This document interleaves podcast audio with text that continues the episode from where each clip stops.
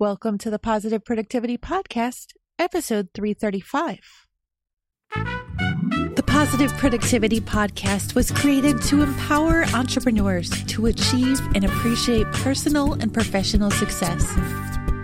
I'm your host, Kim Sutton, and if you're ready, let's jump into today's episode. Welcome back to another episode of Positive Productivity. Today, I am going to start a new mini series.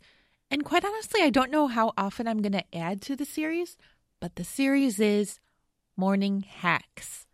Now, if this is your first episode, you may not know that I have five children, ranging from 15 years old down to three year old twins at the time of this recording.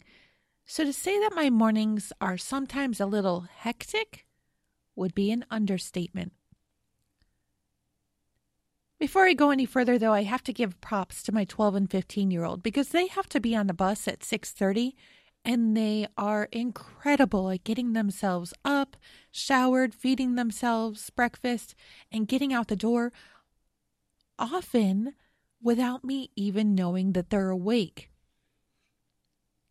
Now, it's not that I wouldn't love to be awake and giving them hugs and kisses and good mornings and cheerful sunshine. However, I am not a morning person. And I know that makes me sound like a crappy mom, but if they can do it on their own, let them. They know that they can come in and wake me up if they've missed the bus. But in the past three years of having to get on the bus that early, I will tell you that it has only happened twice. So, as far as my 12 and 15 year old go, and they're a sixth grader and a ninth grader as of this very moment, they're set. But then come my four year old and three year old twins. They wake up around eight o'clock, and by that time I'm already awake. Most mornings I wake up right as soon as I do hear the boys shutting the front door on their way out, or a few minutes later, and I've already been at work for an hour, have gotten myself cleaned up, and then the little start stirring. I've realized recently, though, that I need to take control of the morning, and I also need to gamify our progress in the morning. Because if I just let them diddle dawdle and do whatever they want, then the morning routine takes 10 times longer. So just this week, I started a game called Beat the Coffee. My littles love to help make the coffee. So I was tinkering, for lack of a better word, in the kitchen, about to make the coffee while they were doing their thing, and then I realized no, I'm going to get them involved. So I called the three of them over, gave them each the opportunity to put two scoops of coffee into the coffee filter. They helped me fill the coffee pot and pour it into the coffee maker, and then one of them pushed the button to turn it on. And then I offered them a challenge. Let's see if we can beat the coffee.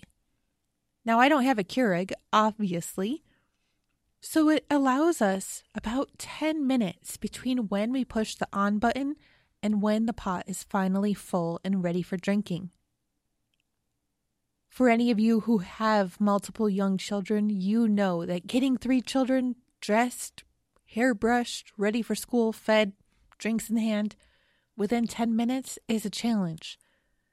But when I play the game, beat the coffee with them, score! We do it consistently. With that said, though, I want you to listen to Morning Hacks number two, and I'll give you a little secret about how we actually are so successful in the morning. But every single morning that we've played it so far, it has worked. If you're looking for ways to get your children out the door a little bit faster, I encourage you to gamify the morning. Don't take all personal interaction out of it, but make it a game. Make it cheerful, make it lively, make it funny, make it silly, make it happy.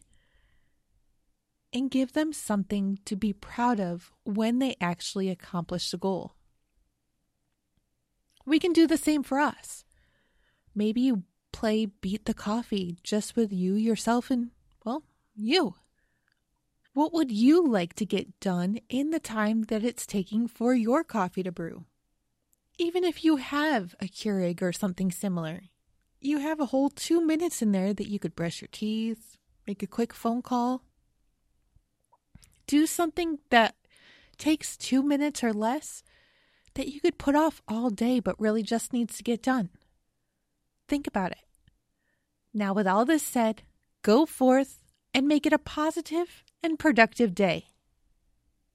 Thank you for tuning in to this episode of the Positive Productivity Podcast. When I'm not podcasting, I'm supporting six to seven figure business coaches with their marketing automation and entrepreneurs like you through my coaching and mastermind programs. I want to invite you to visit thekimsutton.com to learn how I can help you take your business to the next level.